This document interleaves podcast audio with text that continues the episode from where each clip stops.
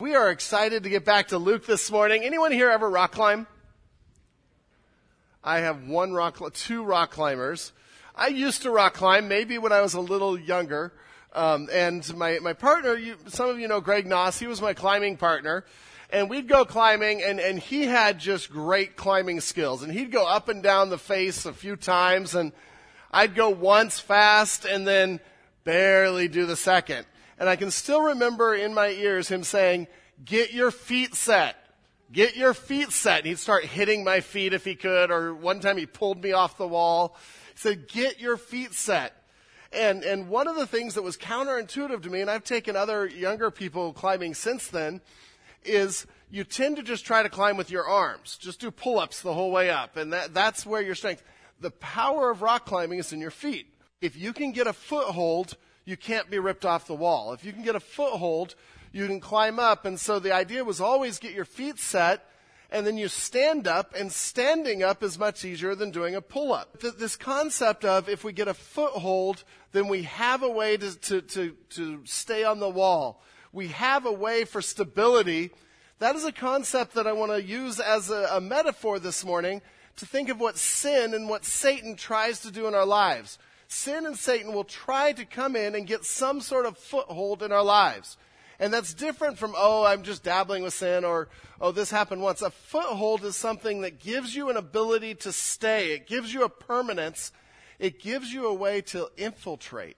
And what Satan would love to do is find ways in our lives and in our church's life to take uh, little bits of sin, but to make them footholds that will hold tight and that will allow further in incursion into our lives, into our church's life. Now we know Jesus is, is on his way to Jerusalem and he's walking and he's teaching his disciples and he's trying to give them what they need to be good disciples, what they need to now carry on and, and make more disciples after he's gone. And so he's taking this time on the way to Jerusalem, on the way to the cross, to teach them and train them what discipleship look like, looks like. Now picture you're walking along with Jesus, maybe a dusty trail, and you stop by, by some trees and a little stream, and you get some water, and he just sits down and says, You know what? This is important. This is important. You need to hear this. And he starts to talk about things. And today is one of those passages where he's gathering his disciples around and he's saying, This is important. We're going to talk about sin a little bit. And we're going to talk about sin and how to keep sin from getting a foothold and getting a, a, a hook into your life. And we're going to talk about that because this is important for you as you make more disciples. This is important for the church as you start it. And if Jesus said something that, like that to me, I'd listen.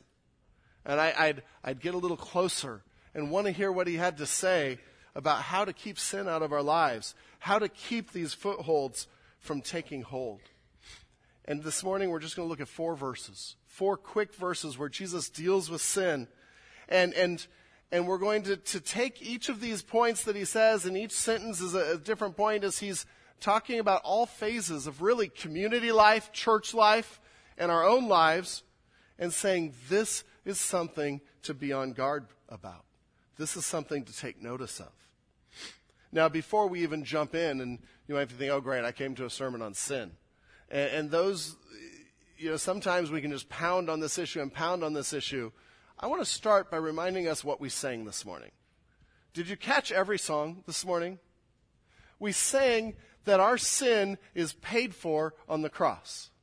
That Jesus Christ, a perfect man and perfectly God, came and he sacrificed himself on that cross in payment for your sin, for my sin. And so sin is vanquished. It is finished.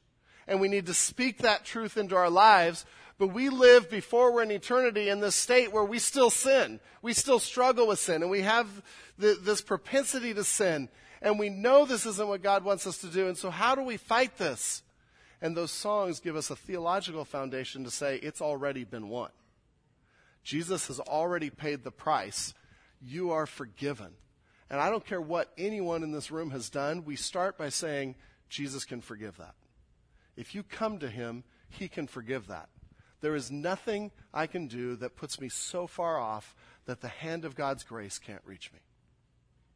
And so now that's a great foundation to come to a discussion of sin because now I'm coming to my sin is paid for and, and out of God's love and grace for me, He has brought me into His family. And so now what can I do to live like His child?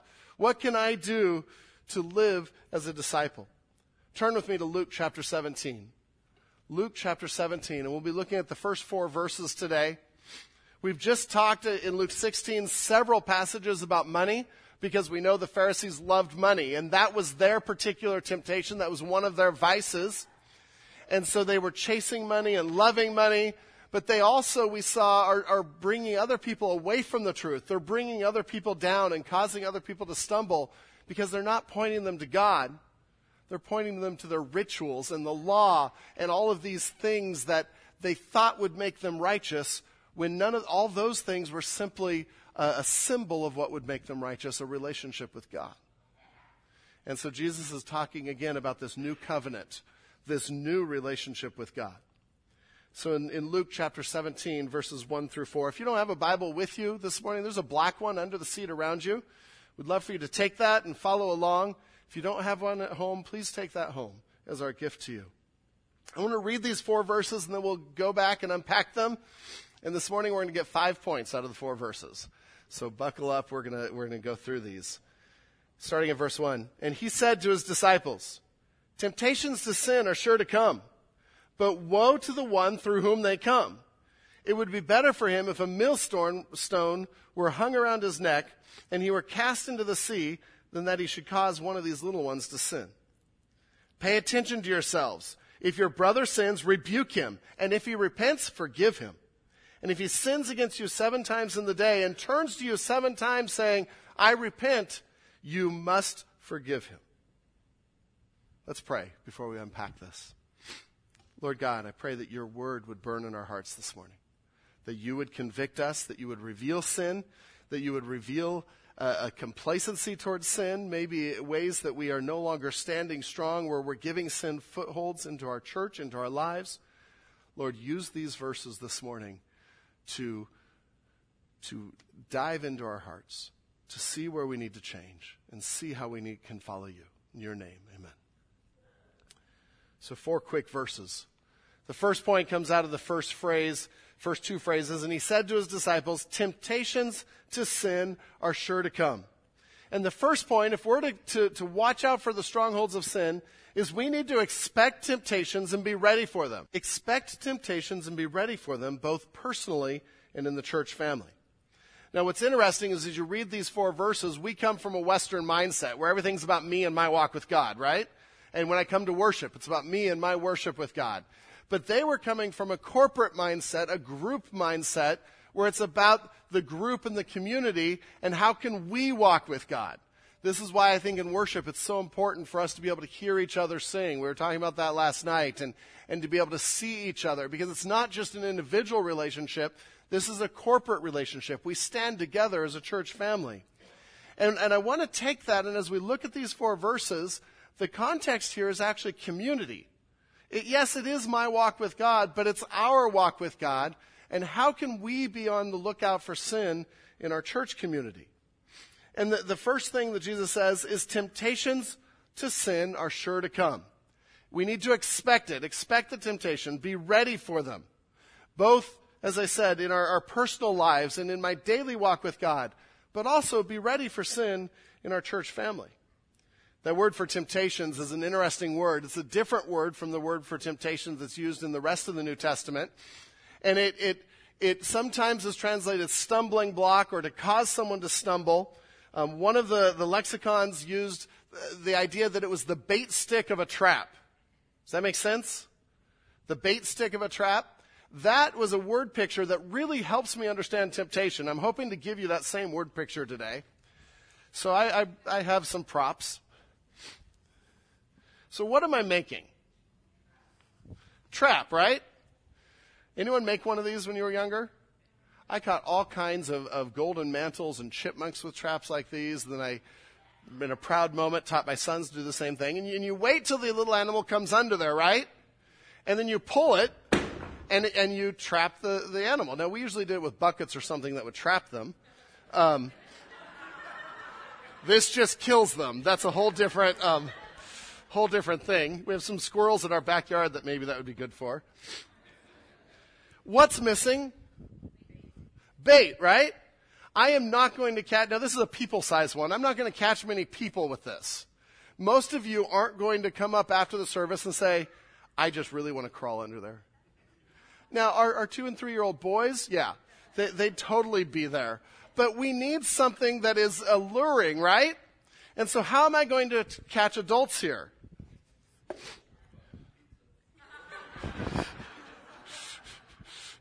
Some of you are already starting to lean forward. And you're saying, yeah. So if I was to take this and put it under there, now I've got something. I, I, if, know, some of you don't like Starbucks, you're like, okay, this illustration's lost on me. But some of you totally get what I'm saying because you didn't have your Starbucks this morning and you're a little off kilter. And, and so you're like, I'm going to get that afterwards. Please don't. This is my son's. And he doesn't know I have it until now.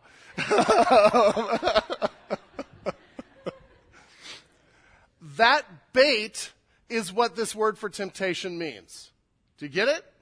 And so it's something that, that Satan will use that will lure you, that will be attractive to you. Now, now my bait may be different from your bait. Because what I'm weak in might be different from what you're weak in. But Satan is a master, a master of understanding that and choosing the bait that will tempt us. And so this word for temptation is this word for a bait stick of a trap. Now keep in mind, what I love about the word picture is it also describes really what sin does to us. And, it's a bigger picture that bait is what's alluring and may feel good and may seem good at the time, but what happens when the rope gets pulled? You get crushed. You get trapped. And that is the picture of sin that Jesus is using here. That sin, it looks so alluring at first, but then it traps you and it gives you a stranglehold and it crushes you. Because sin can look so appealing. So appealing. But then when we dive in, when we take the bait, I'm going to move this just in case it falls. I don't want to um, leave a mess. When we take the bait, then sin will, will, will have this foothold in our lives and just fester and grow.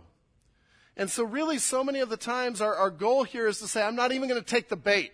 I'm not even going to get to where I can see the bait. How do we keep from having sin in our lives?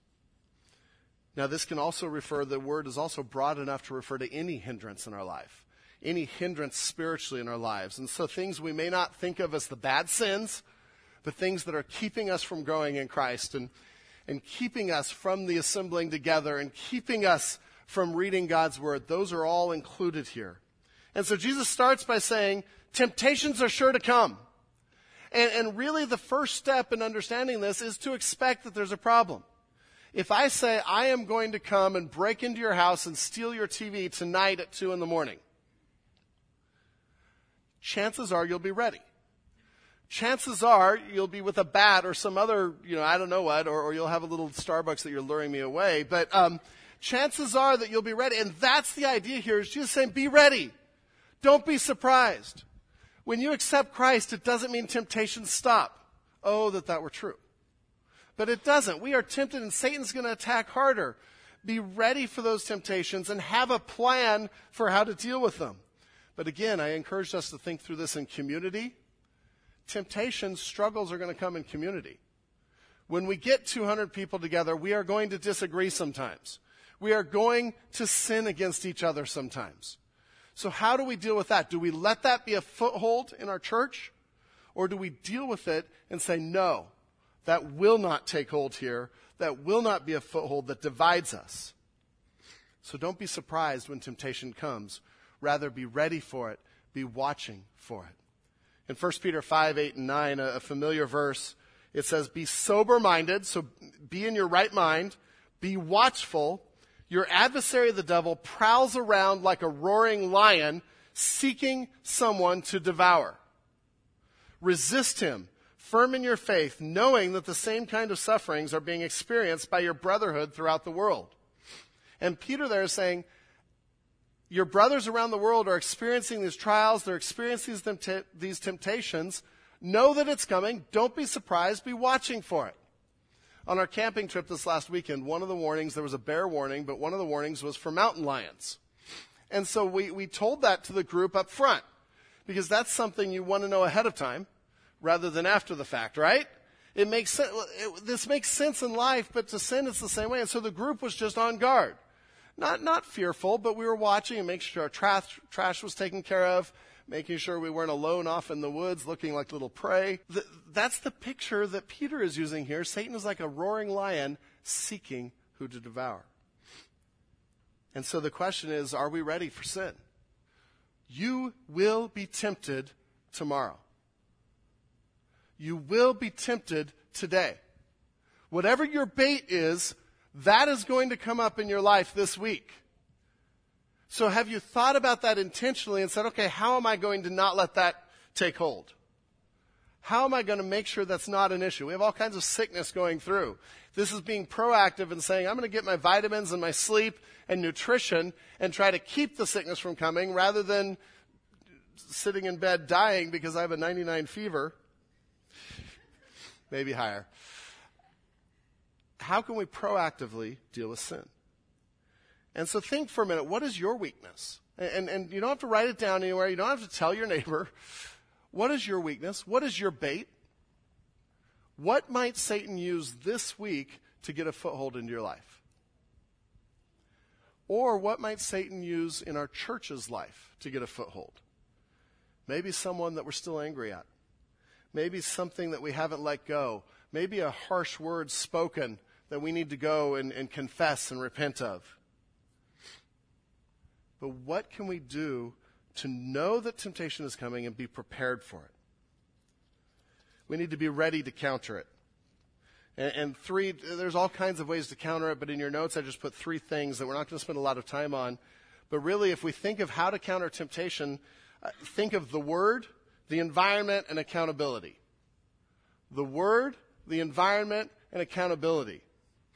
The Word is knowing God's Word, memorizing God's Word, being in God's Word.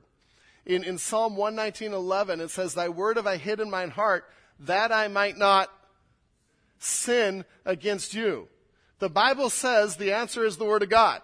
And so, if we're in the Word of God, if, we, if I know I'm going to be tempted, if I know that's going to be a problem this week, okay, have I spent time in the Word? If I know what some of my bait is, have I memorized some verses on that issue? If I, if I tend to be angry all the time, then maybe I need to memorize some verses on anger. If, if I tend to, to not be loving, then maybe I need to, to memorize some verses on loving one another. If I hold on to grudges, then maybe I need to memorize some verses on forgiveness. This is expecting temptation to come and dealing with it. The word, the environment. And, and what I mean by environment is do I put myself in settings where I can sin? If, if I know I'm weak, then don't go to where I'm weak or don't give opportunities for that. If, if you're weak in the area of lust and, and, and things that come up on the computer, then only get on your computer when your family's around. Then, then, or put your computer in places or put blockers on your computer. The, don't get into an environment where sin can happen. Now, sin, I know sin can always happen, and it's in our hearts and in our thoughts. But if we intentionally say, I'm not going to put myself in that situation.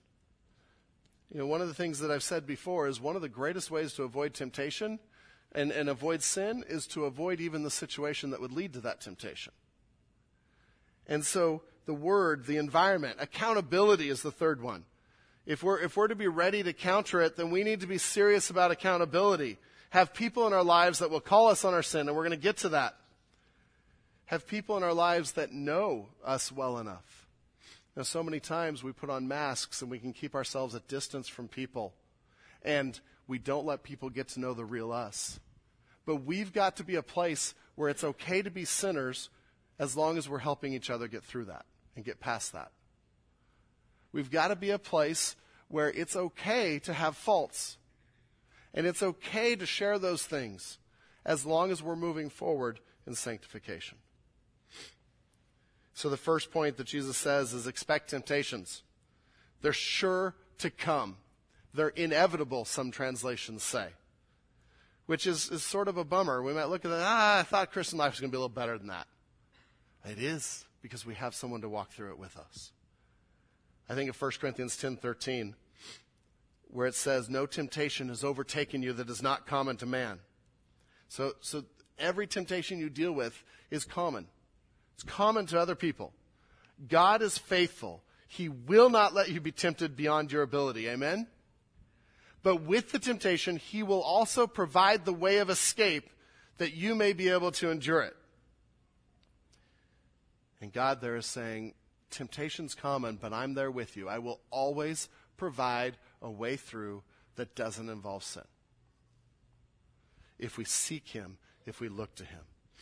So expect temptation. Expect it tomorrow. Expect it today. Expect it this week. Expect that there's going to be temptation in our church and there's going to be conflict. There's going to be family. But we need to be ready for that and ready to deal with that. So we get to the second phrase as we look at the end of verse 1 and verse 2.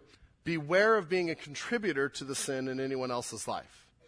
Beware of being a contributor to sin in anyone else's life. See, here could be the logic. If, if temptation and sin is inevitable, then hey, I'm off the hook. I can be part of that in anyone's life. And Jesus said, no, no, no. It's inevitable.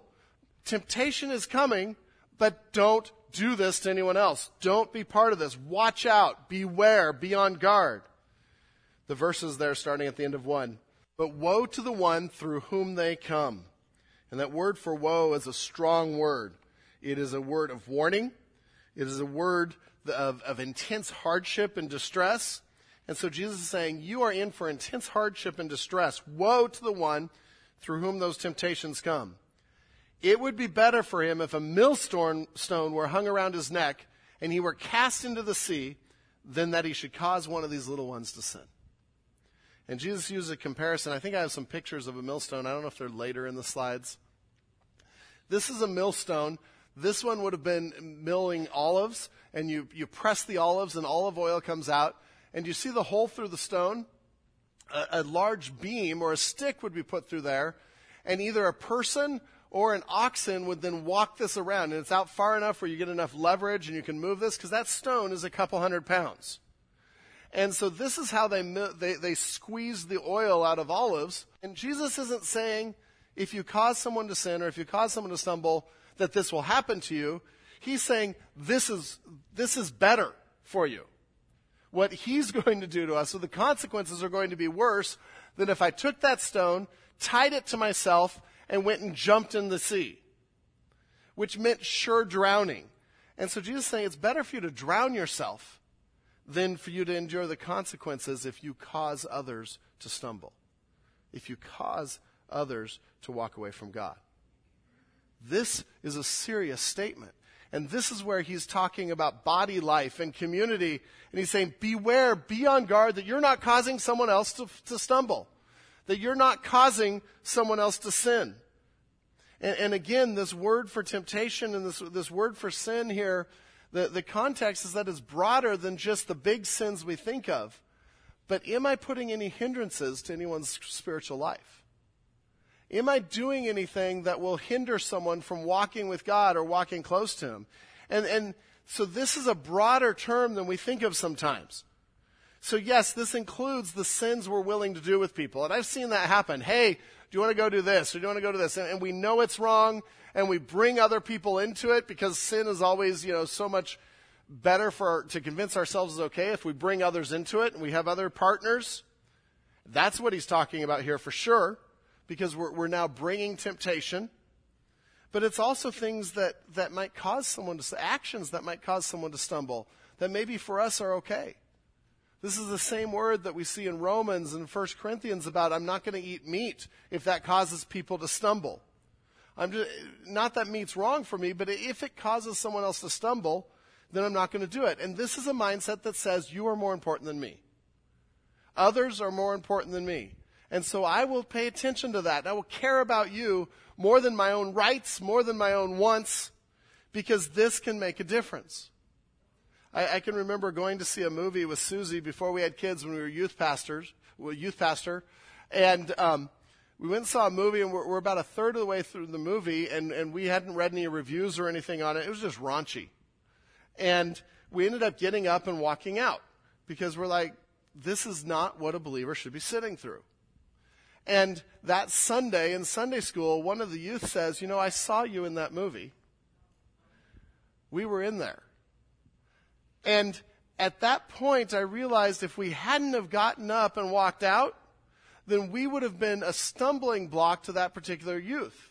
Now, they stayed through the whole movie. And so we had a marvelous discussion that Sunday about why we walked out because they were like, why'd you walk out? Now, that's a whole different discussion than didn't you think that movie was great? One allowed us to teach something and, and, and bring someone to truth. The other would have caused somebody to stumble. And it would have been better for us to be drowned by that giant millstone than for that to happen.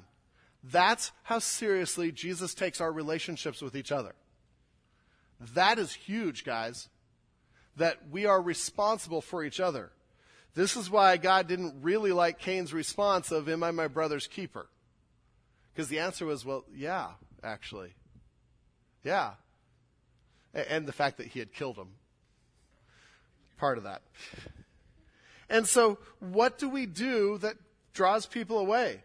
It might be things that we don't even think of. Maybe we, we get into soccer season and we're bringing other people away from Sunday morning church and the gathering of the saints, which we know violates Hebrews 10, 24, and 25. And it tears them down spiritually. And so inadvertently, we've caused somebody to stumble or we've put a hindrance into their spiritual walk. Maybe as we're talking about church or talking about, about things at church, maybe we complain a lot. Or maybe we gossip a lot.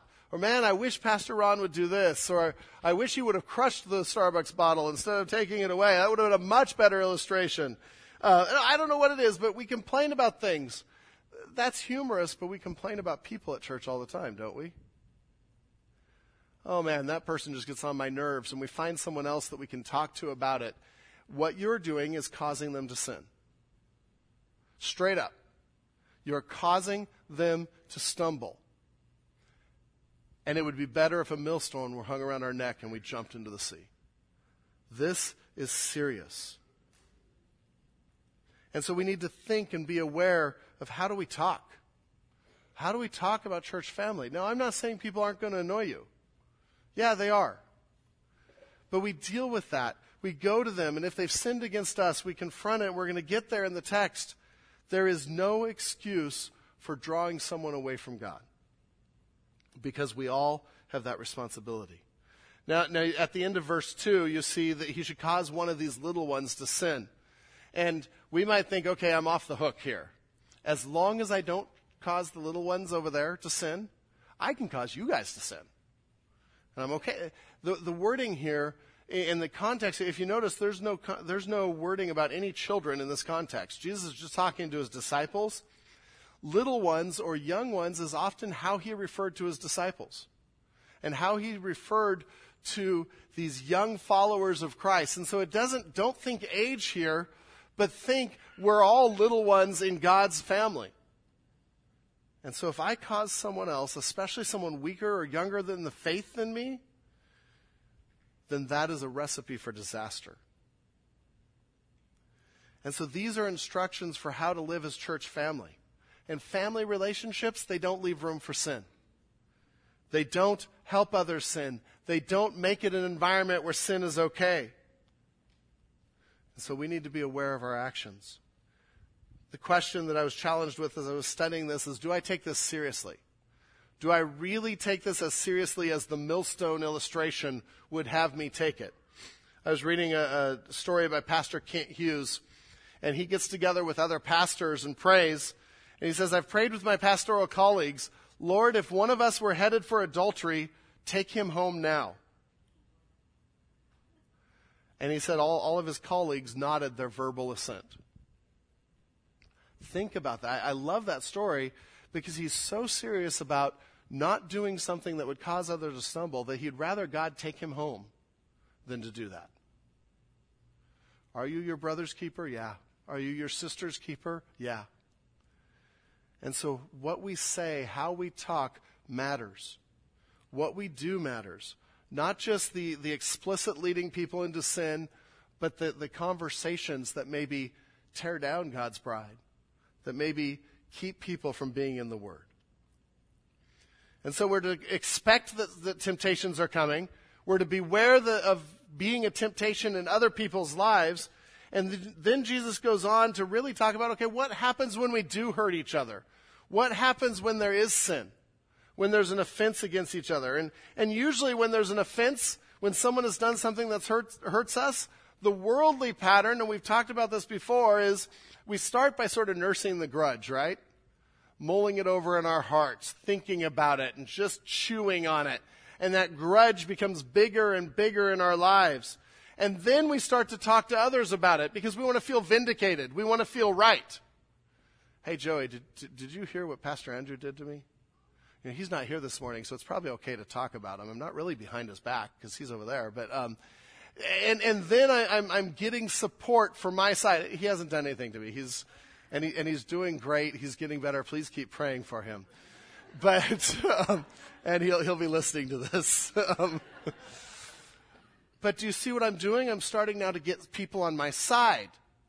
And, and I'm starting, this is the world's way, and this happens in a conflict. And, and, then we just find ourselves getting angrier and more bitter because now I have people around me that are saying, You're right. You should be angry. What they did to you was wrong. You should just, ah. And so then it gets more and more, and it spirals into criticism of that person and a critical spirit.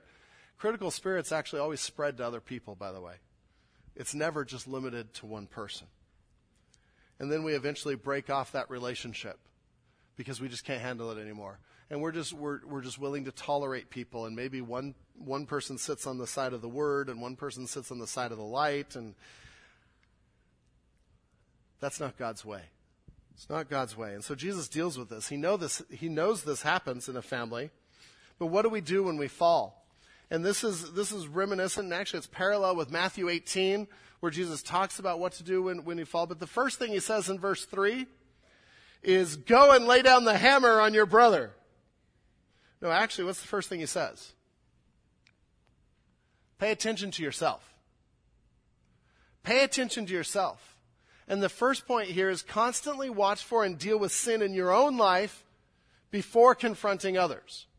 This is the log and the speck that we've already talked about, right?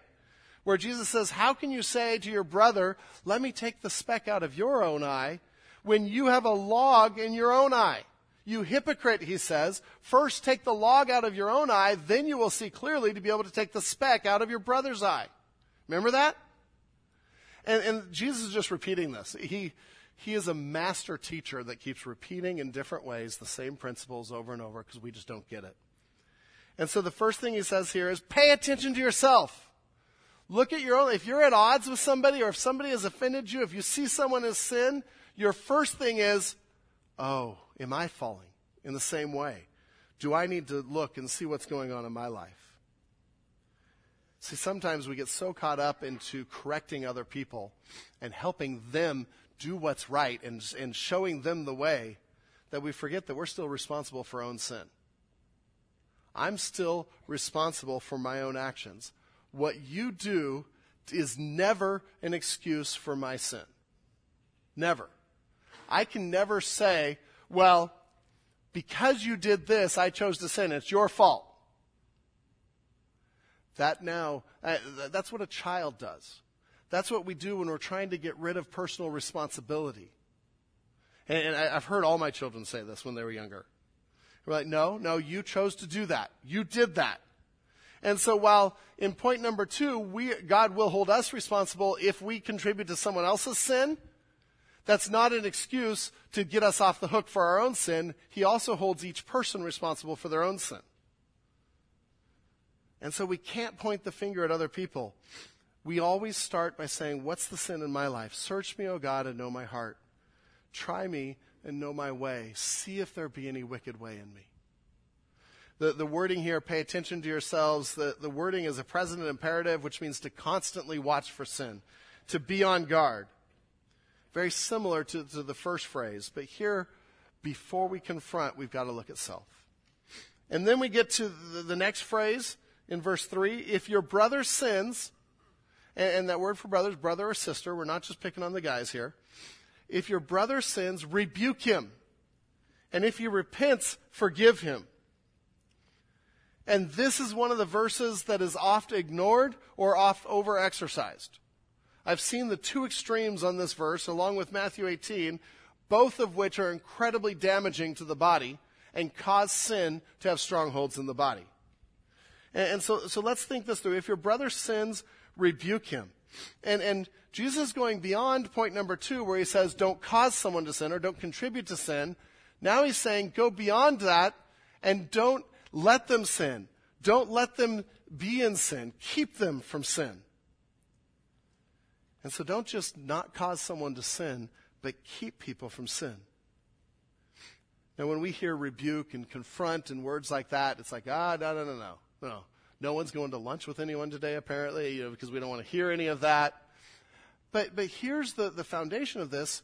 Are we all committed to righteousness? Are we committed to following God? And if we share a commitment to pursue righteousness, then the actions that are godly out of that to confront and to encourage and to exhort each other, those are a shared purpose and should be welcomed. I know no one wants to hear rebuke. No one wants to hear correction. But if our shared purpose is that commitment to pursue righteousness, then we will accept it for what it is. And so this shared commitment is something that should be embraced.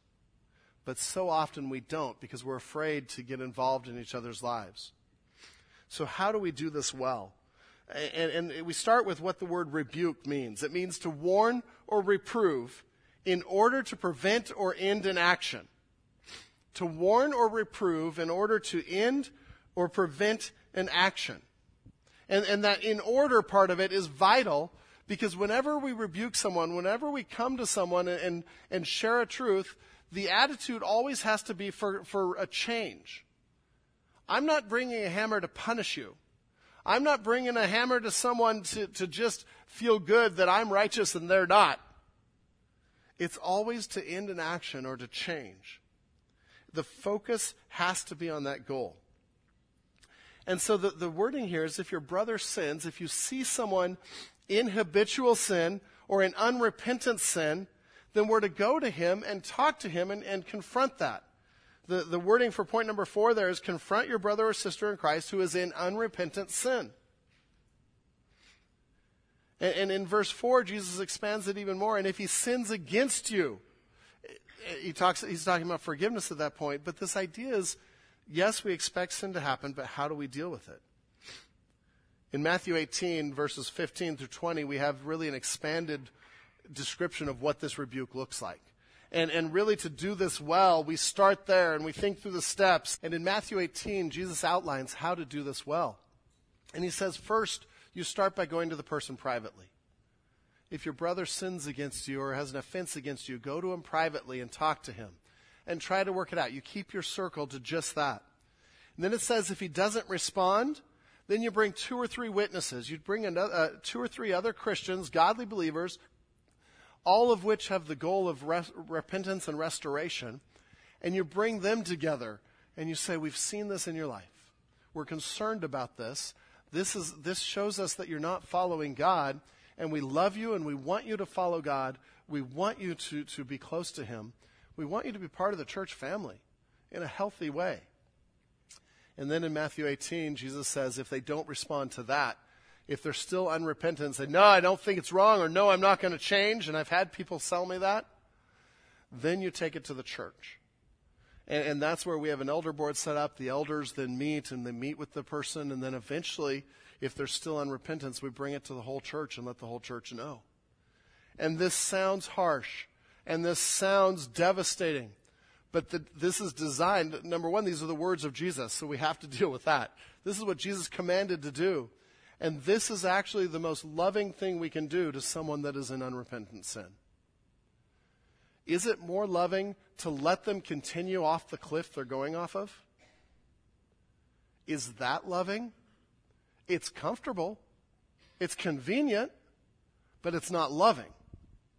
Because the goal is to put barriers before they get off that cliff to turn them around to walking with God. And so Jesus is talking about footholds. He says, yes, expect sin and make sure you're not contributing to anyone else's sin. But now let's make sure that we are helping each other not sin. And we're confronting that sin. Something that, that we want to think through. And, and this is why Jesus pairs confronting or rebuking with forgiveness. The right attitude matters.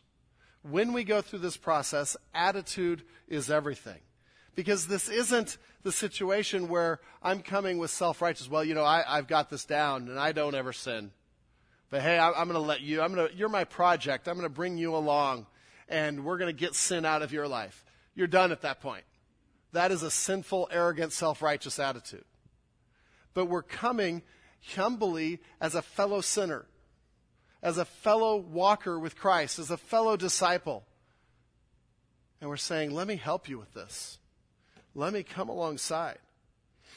You know, if someone says, I, I, always get angry at my wife and I yell at my wife and I'm struggling with that and I'm causing problems in my home, we could just hammer them and say, that's sin, that's wrong, you should stop it. I never do that. Never get upset my kids ever. Or we could say, yeah, you know what? There, there are times that that's a temptation for me too. Can I walk with you through this? Let's look at what Scripture teaches about this. Let's meet. Let's talk about this. Let's find ways to love our wives and to live with them in an understanding way, as 1 Peter says. That's a different tone. It's a different attitude. And attitude is everything when we come and confront. The context is restoration and forgiveness. Don't lose that. Don't lose that. The idea we know from, from Ephesians is to speak the truth, but in love. And so many times we, we, we stray on both sides of that. We just want to speak the truth. And we just want to bring the hammer. And, and we just want to, to let someone know how awful what they're doing is. But if that's not done in love, that won't be received. That, that will just push people away. Or we go on the other side and says, I love them so much that I, I, I can't ever talk to them about the sin in their life. That would be mean. They might cry. They might. But true love is going to speak the truth. And so Paul in Ephesians says, speak the truth in love. One author had, had these simple words. The, the, the, this conversation is to be serious, frank, and gentle. Like, there it is. Serious, frank, and gentle. And that's what we should be after. And, and, and let me get on a little soapbox here for a minute. So often I hear us talk about boldness, and we pray for boldness, and we want to be bold with people because our, our society values that. We see that as a type A strength in a person. And should we be bold for the gospel? Yes. Paul says, I pray for boldness to share the gospel. But I, am concerned because I think that word means so many different things in English and in our culture that I don't pray for boldness when I'm dealing with interpersonal relationship. I want to pray for loving truthfulness. See the difference? Boldness often equates to harshness in our society. And yes, we should be bold. And if by boldness I mean I need the courage to go talk to them, then by all means pray for boldness. But we need to be careful of an attitude of harshness. What we're seeking is frank, loving truth. And we tend to be both sides of this, like I said. We tend to say nothing because we don't have the courage to talk to someone and we don't love them enough to talk to them. Or we tend to just lay down the hammer and, and not walk through it with them and they're left wounded and bleeding and we're like, see ya, I'm on with life. Neither of those are godly. Both of those are sin. Loving truthfulness is what we're after. Another note about attitude if you go to somebody, if you're going to someone to confront them and you're looking forward to that conversation, you're not in the right frame of mind to have that conversation. Now you're doing it out of anger or spite or self righteousness. These are the conversations that we don't look forward to, but we do because we love somebody. And what we're seeking is repentance. He says that in the end of verse 3. If your brother sins, rebuke him. If he repents, forgive him. And what does that repentance look like? That repentance is a full, honest admission I was wrong. I, I, I, you can tell when someone repents, right? because they just meant, yes, I was wrong, and they're broken over it, and it's a full admission that they were wrong. Ways that you know someone hasn't repented is when they add a but to it, right? Repentance has no buts. Repentance says, I was wrong, I shouldn't have done it, please forgive me. An unrepentant spirit says, Ah, I shouldn't have done that, but if you hadn't have done X, I wouldn't have done it. Is that repentance? No. That's pointing the finger. It's placing the blame. That's saying, I'm not really responsible for my actions. And we have to be careful of doing that. We don't like to repent, and so we're looking for reasons why we sinned. The reason is we're sinners and we chose to sin. And we need to own that. And so repentance is specific. I was wrong. I, I, I shouldn't have done this. Please forgive me. With no buts. A couple of other words about attitude. As we think about confronting sin and pointing out sin in someone else's life, this isn't, and the danger here is we don't want to turn this into a watchdog hunt for every little thing others do wrong. So we don't want to have a line of 10 people out there on Buara watching you leave the church today critiquing your driving. What this is talking about is unrepentant sin. This is sin that is ongoing, that the person has been resistant to dealing with in their life. You may see me, me speak to my children harshly at some point. I, I pray that I don't, but you might see that because sometimes kids are frustrating. Sometimes life is overwhelming and I choose to sin. And, and what you do when you see someone do that, you don't just run up to them and says, aha, I got you! Here, come, let's talk. I need to rebuke you. Because that's what Pastor Ron said to do. No, no, we want to see, is there a pattern of their life in that? Give room for the Holy Spirit. It is so much better if you see someone sin for the Holy Spirit to convict them and for them to be broken through the work of the Holy Spirit. That's the better starting point than an intervention. And so we're talking about something that's an ongoing sin, an unrepentant sin, a sin that has trapped someone under the, the, the bait, under the trap, and we're hoping to help them get out of that. The other question to ask when we go to rebuke someone is Am I the right person to deal with this? Am I the right person to deal with this? In this, in this passage in verse 4, it, it talks about if he sins against you. And so there's, there's a, an involvement there. I'm part of the situation. In Matthew 18, if your brother sins against you, there are times that maybe you know of sin in someone's life because you've heard a lot of gossip. And maybe we need to look at ourselves. No, okay. Um, maybe we know of sin in someone else's life and we're not the right person to deal with it because we're not in relationship with them. Now, that doesn't excuse us for, as, as a church community of dealing with that sin, but maybe we, we then seek out or, or find someone else that is closer, that is in that relationship or in that situation, and we step away from it and not talk about it and not deal with it, but we let the right person deal with it.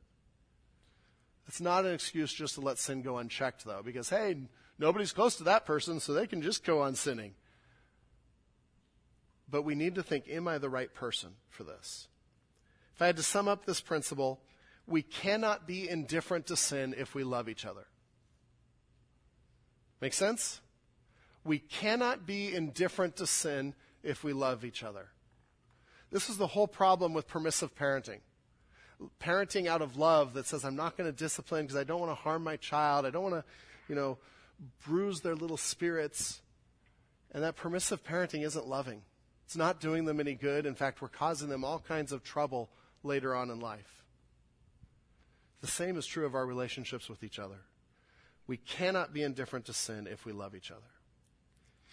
And finally, the last point in the end of verse 3 into verse 4 be quick to forgive, forgive, forgive. Be quick to forgive, forgive, forgive. And yes, I did do that three times on purpose. It's not just a cut and paste, copy and paste thing. Jesus says, if he repents, forgive him.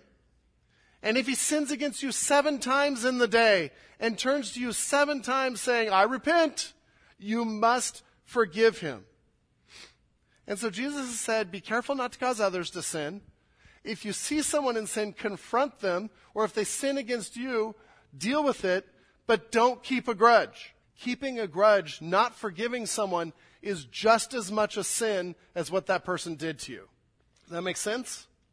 If, again, if one of you offends me or something and, and we deal with it, or maybe I'm too scared to deal with it, we don't talk about it, and I just harbor an unforgiving spirit towards you, and I hold you at arm's length, and I say, nope, nope, nope, I remember what they did to me, I'm not going to do this, that is a foothold for sin in our church. And that is sin. Again, we all have to own our own junk. We have to own our own sin. And so Jesus says, if he repents, forgive him. If he sins against you seven times in the day, and that, that, that don't start a tally mark of each day of how many people sin against you. This isn't saying seven and we're done. Some of you are already at seven with me, and so we're going to have a fun rest of the day. No, no. The word, the, the number seven represented perfection or completion. And, and what Jesus is saying is, it doesn't matter how many times. Forgiveness is generous and keeps forgiving and keeps forgiving and keeps forgiving. And so he says, if someone sins against you seven times a day and turns to you seven times and says, I repent. Now, now let me ask you a question. If someone offends you in the same way seven times in a day and says, Oh, I'm sorry, what are you thinking by the seventh time? I couldn't hear anyone, but I'm going to assume you that they don't mean it. Right? They're not genuine. What does Jesus say? If they come to you seven times and say they repent, you might want to think about forgiving them. Is that what he says? And he uses stronger words, doesn't he? You must forgive them. And there's a reason Jesus commands forgiveness instead of says, when you feel like it, or when you think they've suffered enough, or, or when X, you can put any, no, he says you must forgive. It's a command. Like in Ephesians 4.32, be kind to one another, tenderhearted, forgiving one another as God in Christ forgave you. The Matthew 18 passage, if you look at the, the section right after rebuking, it also is all about forgiveness and what God has done for us, and so we forgive others. But it's hard, so Jesus says it's a command. I know it's hard. It's a struggle. Why do we struggle to forgive? Have you thought about that before? Why is it so hard to forgive? And, and I think that's such a loaded thing because we, we don't forgive because we don't want to let someone off the hook. The assumption of that statement is I'm the one that needs to keep them on the hook. Or we, we don't want to forgive because we don't want to okay their behavior. But that's not my responsibility, that's God's. Sometimes we don't want to forgive because we're, we're prideful. And we were hurt, and how dare they? And so I can't, they, they can't just get off easily for that. Sometimes we don't forgive because of self protection, and I think this is the biggest one. We don't forgive because of self protection. What if they hurt me again? Jesus said seven times in a day. And so, self protection, again, is an insidious foothold of sin, of self centeredness, that I need to protect myself. And I, self protection as root says, I am more valuable than that person. And Jesus says, if they repent, you forgive over and over and over. You know, uh, in, in various groups, I've done long talks on forgiveness, and, and I would love to get into that here, but we have five minutes. What is forgiveness? And the word here, the Greek word is aphiemi, and it means to let go, to leave behind, to release. To let go, to leave behind, and to release. And it's saying, I no longer will hold you accountable or hold you responsible for this. I will no longer hold the debt for this action. I will transfer that to God. I will release that to God because I'm not the one that, that should be making you pay for your sins anyway. And so forgiveness is saying, I am going to let go of this. I'm going to transfer this debt to God and I'm going to be free of it and I'm going to treat you as a brother or sister in Christ. I'm going to leave it behind. That's what forgiveness means. It's the first step toward reconciliation, which is why Jesus pounds on this here. And he says, if, if they sin against you, if they repent, forgive and forgive and forgive. See, in Judaism, it was considered virtuous and honorable to forgive someone three times. After that, you didn't have to anymore. Sort of cool, right? Then you could hold grudges and get angry and talk about people. And Jesus here is directly countering Judaism and saying, no, no, no, no. Forgive, forgive, forgive. Forgiveness is to be done fully, freely, and forever. Those are three, three words that just help me think through forgiveness. Fully, I'm to let it go completely. Freely, with no strings attached. And forever, I'm not going to bring it up again. That's true forgiveness. Now, I know this is hard. We're a family. We're rubbing shoulders. We're worshiping together. We're serving together. And so many people of you are serving. So many of you. We have opinions. We have decisions. We just came back from a college or a young adult camping trip this last weekend where we're living in tents next to each other for four days. Four days of, of just in, in, without your personal space and proximity. Four days without showers, body odor. And so these things just make it harder to be together, right? But we forgive and we have to find ways as a family to, to come together and to let go of these things. Because this is a foothold Satan will use in our lives and in our church. The battle sin, against sin is part of being church family. Joseph Bernardin, a Chicago Cardinal, said this about, about sin in the church and, and just getting along in the church. In every family, there are times when there is hurt, anger, or alienation. But we cannot run away from our family. We have only one family. So too, the church is our spiritual family. Once we become a member, we may be hurt or become alienated, but it is still our family. Since there is no other, we must work at reconciliation. Wise words. Wise words. Doesn't matter if we grate on each other. Doesn't matter if we sin against each other. We're to deal with it and to forgive and to be a family. Ephesians 4:27 says, "And give no opportunity to the devil." Give no opportunity to the devil. That's what we want to be as a church. So Jesus in four verses just gives five quick hits of how to keep sin from having a stronghold. He says, expect it and be ready for it. Then he says, be careful that you're not causing someone else to sin or stumble. And then when there are things that happen, look at yourself first and am I living for God and deal with sin in your own life?